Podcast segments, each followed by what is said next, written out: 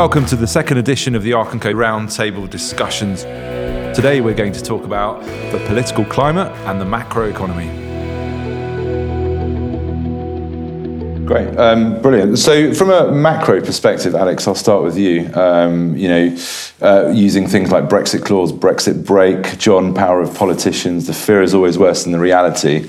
Um, how are we feeling from a legal perspective uh, in regards to the outcome of the election? And do you feel do you feel that Boris will make any sort of fundamental changes in the property market, or you know, stamp duty has been t- spoken about? There's been other whispers uh, of how he can create a bit of fluidity. I think Ed made a great point in regards to a challenging market allows for education education from both the lender's side, uh, the, the surveyor's side, the broker's side, as well as the client. And if the client understands the challenges and is educated of, of how you know uh, how you come to the number that everybody's looking for, or how you underwrite a deal in in what looks like a great market, but it's not because you fundamentally know something could go wrong.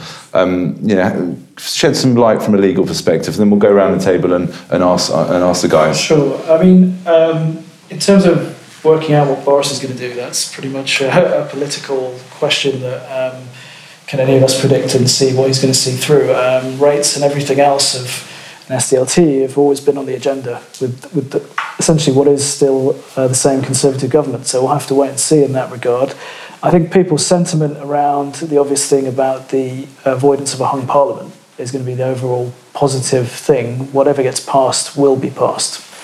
Um, so we'll have to wait and see uh, what happens. But in terms of people's education, we can't underestimate relativity. So I think we've already alluded to it around this table that Brexit is such a dominant thing, and you know, obviously dominates the, the media and national discourse. But relative to other jurisdictions, this is you know quite a benign market, and what we're seeing that created disruption over the last three years relative to some jurisdictions. Um, I'm talking here about uh, sponsors I deal with in uh, sort of the Middle East and the Chinese, Malaysian, you know, Far Eastern money still see the value and stability in our system here. So, as we've already said, our legal principles here haven't changed. They won't change, and people really value that. So it's it's important for us to always bang the drum of our existing systems here, um, the stuff that we have control in, that we will innovate as well to meet uh, challenges. So, um, on a macro level, I think Brexit will only cause us a, a, a, real problem towards the end of the year when we see the, the actual legal terms of what the new relationship will be. But even then, I think it's important to take that macro level and realise there are the global uh, trade wars, etc., that are on the horizon. There's other um, regulatory uh, and systematic things like the LIBOR issue that I alluded to, which is being phased out next year. And we were discussing earlier, you know, how many LIBOR deals are being done still a year before it's actually about to be phased out. I mean, I did a deal recently, a seven-year term deal on LIBOR. So, I mean, I advised the client at the outset, you do know that this is potentially, well, it will be phased out. And there's no there's still working groups, as we all know, around around the issue, and they haven't worked out whether you know we're still going to have a historic rate still there. I suspect there might be because there's going to just not be enough time for everyone to sort that out. But I think this is the year really that people can have to uh, get their heads out of the sand and, and face that issue as well as Brexit. So the macro level is important just to put Brexit there on the shelf with everything else now, because now that we are definitely leaving on the 31st, apart from what will happen at the end of the year, we can't forget the other broader issues that are on the horizon. Interesting. Um, yeah, I mean, you, are absolutely right to bring up the LIBOR issue, uh, which is going to be quite effective uh, in the next couple of years. Um, going to the lenders, and uh, we'll start with you, Michael. Um, from a macro perspective, uh, the political clarity is have the storm clouds, you know, gone away, or are they still there? How are you guys feeling? Uh, I think we try to take a pretty balanced view all the time, and, and you know, last year, this year, I think you have to be realistic about about what you've got in front of you, and the the election result um, is. Uh, was was very positive from the sense that it, it does give us that certainty. However, the, you know the flip side is um, we are exiting the European Union, and, and, there is there are going to be changes afoot. Um, in many ways, I just think that the, the year is this year is going to be probably two or three benign quarters, and then we probably will have a slightly um, uncertain final quarter.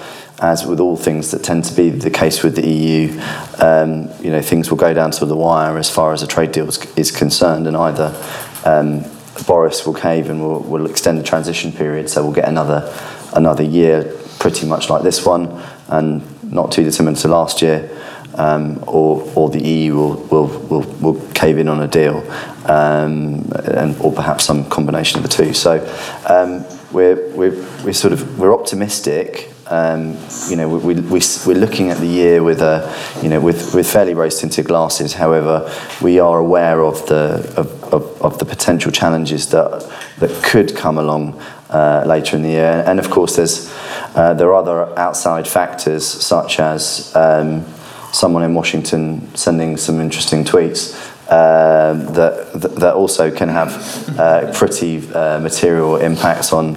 Um, on, on the global economy and of course the, you know if whatever we like to think about what's going to happen with Brexit there are you know, things like uh, US China uh, trade relationships um, probably have a much greater bearing on on global macro I mean as a, as a lender that, that sees the majority of their funding come from the states these days um, all of our, you know, all of our US partners are very positive, very buoyant, very keen to look at the UK, particularly in light of the fact that they've got an election coming up this year.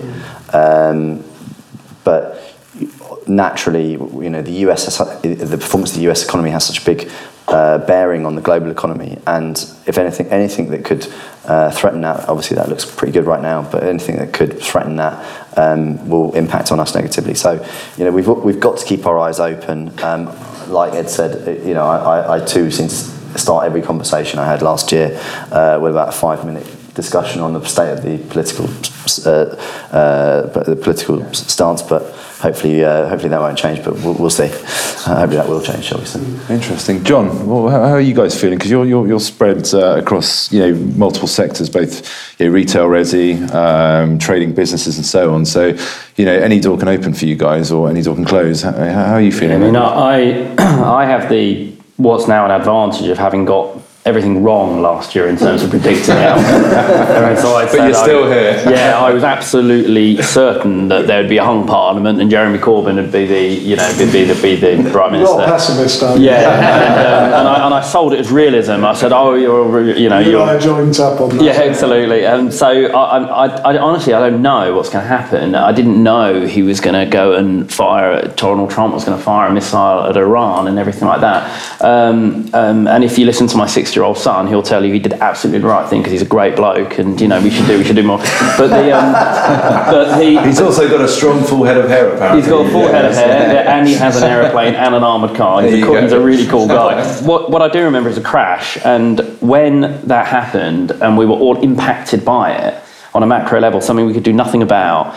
Um, the quality came through right? So what we saw was I used to sit on the train on the way home from work, and I once heard a mortgage broker on the train talking to his girlfriend about the fact that he had met a particular footballer who he named loudly in the in the train carriage on the phone about his mortgage. And I thought you're succeeding in business at the moment, something is seriously wrong. Right? And, and now, obviously, after the crash, he probably disappeared and wasn't seen again. And the people that were succeeding were the people who really knew what they're doing, structuring deals, quality came through. And I think we may, whatever happens this year, that's what will, will, will matter. Um, I think there'll be an emphasis on deal making rather than product selling, simply because we don't know what's going to happen. We, um, for example, um, we will focus on the profitability of underlying tenants, which is something that maybe as lenders we've not looked at enough in the past. Um, are we going to see um, a focus on, you know, if you're doing retail, well, you'll know a lot more about it than I do, but transport hubs, office locations, uh, yield plays, people are going to come in and look and say, right, well, you can buy offices in London at a, at a 4% yield, um, in Paris and Berlin, the, the, the yield, of, you know, the, the yields seem to be, seem to be much lower at the moment. Or are we going to see a big relocation of businesses here to Europe because of Brexit?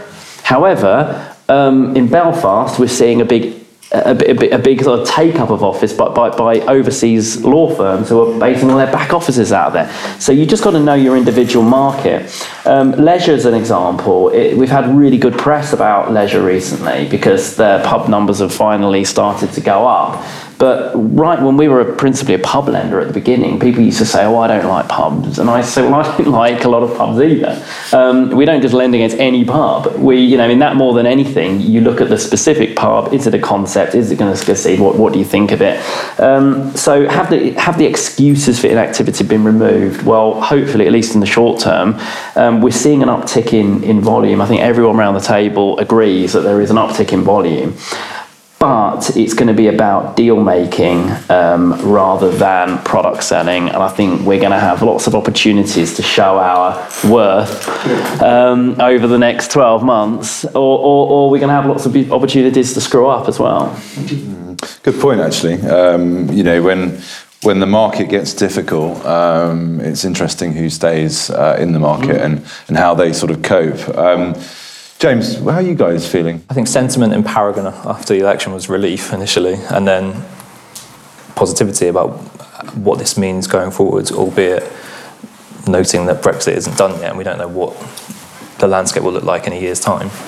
But I think fundamentally Paragon, we're going to just continue doing what we've been doing for the last year, which is uh, keep to our core product range. Uh, you know, in London, we haven't done a huge amount because the affordability pressures anything help to buy in London seems to be fine, and we've stayed in that market. And likewise, we've been strong in the regions as well.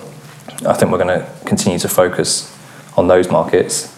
Um, I think those fundamentals will see us through, regardless of what happens with Brexit or politically. Um, yeah. yeah. Um, well, that's that's good. Uh, Chris, I'm going to come to you next uh, because obviously anything anyone does around this table relies on uh, your reports uh, per se.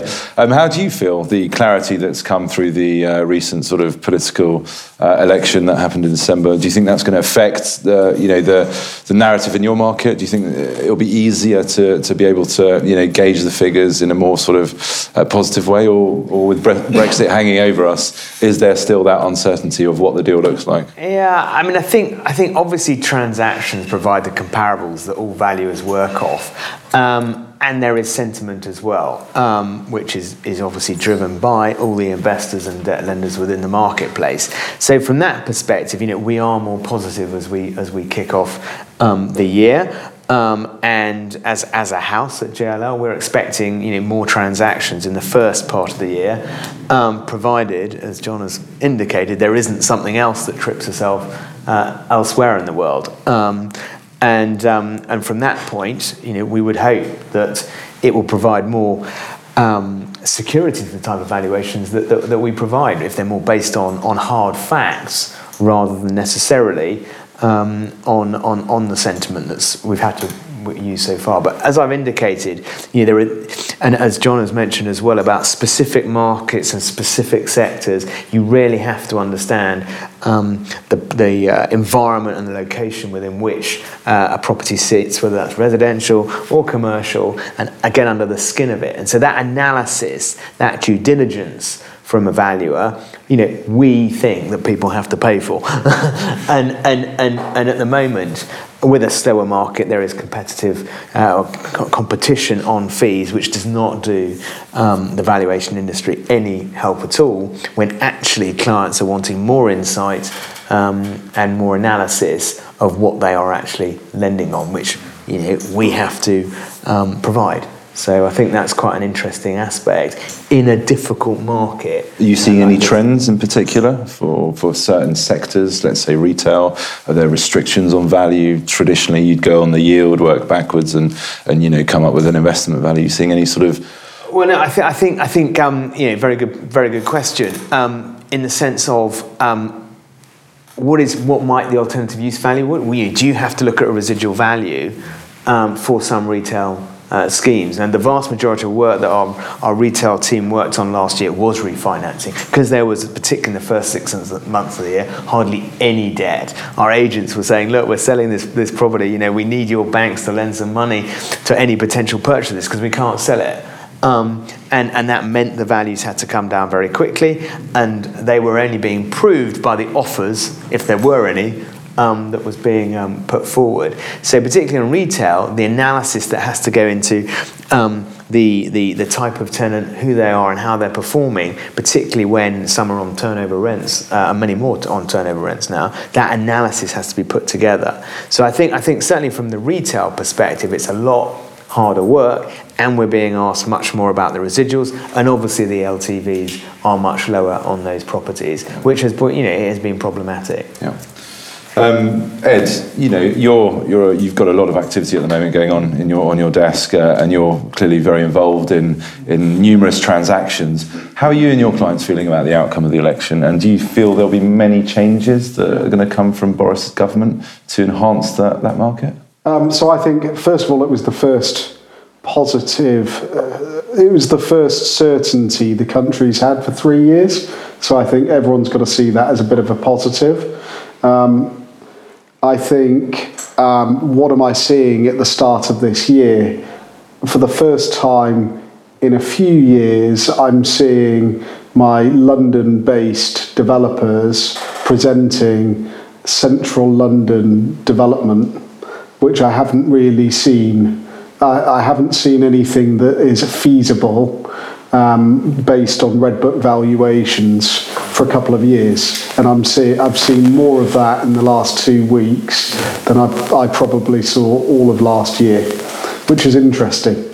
You know, I um, on my desk last week from one of my existing clients, I was presented a development site in central London we reviewed the same central London development site. I won't say the figures because they will be too obvious, but it was 35% lower, the purchase price was, than what it had been 18 months, two years prior. And um, suddenly it becomes quite interesting. It, it, you know, does it make sense? I'm not sure. Maybe not quite, but almost. Yeah. It makes a lot more sense than it made a year and a half, two years ago. And I think you know, where we've seen values come off in central London by 20% and a real shortage of, of funders willing to lend in central London, that's, uh, you know, put more pressure um, on the central London market, the central London developers, to, to start and acquire new sites. And um, I, I, think we might start to see um, some movement I hope, in central London. Um, we'll see, we'll see. Um, from our from our perspective, I think again we've seen a few lenders now um, come into the central London market, which I think is interesting. I'm talking about residential, just to be clear. Um, I think the year ahead will see more uh, creativity uh, with alternative sectors, as we saw last year, which I think is exciting. Um, and um, yeah, I, th- I, I definitely think people are more, or developers and investors are more optimistic coming into this year than they were in the second half of last year, um, and we'll be there to support them. Brilliant. Um, Julian, do you want to just give us an overview from the development side of things? Because you, you've obviously uh, got a lot of developers on your desk at the moment. You did a lot of business last year in that section of the market. Um, you know, is there a bit more clarity now? Uh, do people uh, understand what they're doing? Are they were they holding back? You know, were, were, were people acquiring sites and not developing? You know, how's that going to affect your business? Jon's pessimism sort of brought me back to uh, when I was uh, pretty excited to get into the working world in 2007. And then obviously the world went bang, which I didn't know was going to happen and just reset everything. But I think some of the lessons then were quite useful or are useful in this current climate, albeit that was far worse than anything we've seen in the last couple of years with you know, that with some of the political issues we've gone through. But Jon made a really good point about the quality then shone through. So a lot of the things that we picked up on during 2019 were um, was structure and making sure the structure was sensible. Can you be financed out? Picking up on some of the things Michael was talking about and the loans that he's written. Can you be financed out if the market falls off and we get a soft evaluation Chris was alluding to? So the, the um, some of the some of the lessons learned there was just get your get get your structure, your finance, uh, yeah, set at a sensible level of gearing. So um, plan for the worst and, and, and hope for the best. That said, this year, now 2020, as everyone said, there's a lot of activity. Everyone's pretty excited about it. What are the potential changes? I've had few conversations in the last couple of weeks with developers in central London um, in, in sort of different capacity that uh, I think we probably need to get through January, see what happens in, in the spring, have a look at, you know, is stamp duty going to change? Well, that's going to have a massive effect. That you know, we talk about liquidity. Everyone's talking about liquidity you know, from different sides of the fence. You know, is there enough money? Is, is there plenty of money there to be lent? Yes, there is. It's coming from America. It's coming from other, you know, other, other sort of funding lines. Um, the consumer, uh, you know, it's still it's still liquid. Um, there's still plenty of mortgages being written at at good, you know, at cheap rates, at good money, affordable pricing. So, what's going to help unlock? Yes, some of the development market definitely stamp duty if there's a change there. We'll see what happens. Um, planning as well. You know, what's going to happen in the planning? Uh, you know, legislation. You know, is that going to become slightly easier? Are we going to be able to get some uh, some more schemes off the ground? But are we going to be able to build them? You know, so again, labour. You know, is, is, is there going to be more labour? You know, so it's how, how do we un, how do we grease all the wheels to work together? And I think I think as we move through the first quarter of 2020, some of those things will become know, visible. But again, if you if, if nothing changes and it, it becomes a, another challenging year, those clients who are quality, bought well, got the right deal, um, and, and are able to then structure appropriately, will be absolutely fine. Interesting. I mean, there, there, clearly are a lot of challenges coming into 2020, as we've all alluded to. The although there's political certainty at the top of the ladder, we're not clear as to which way that will go. Um, and I think that will affect all our businesses. And that concludes our roundtable for today. Thank you very much for listening to the Arc & Co podcast.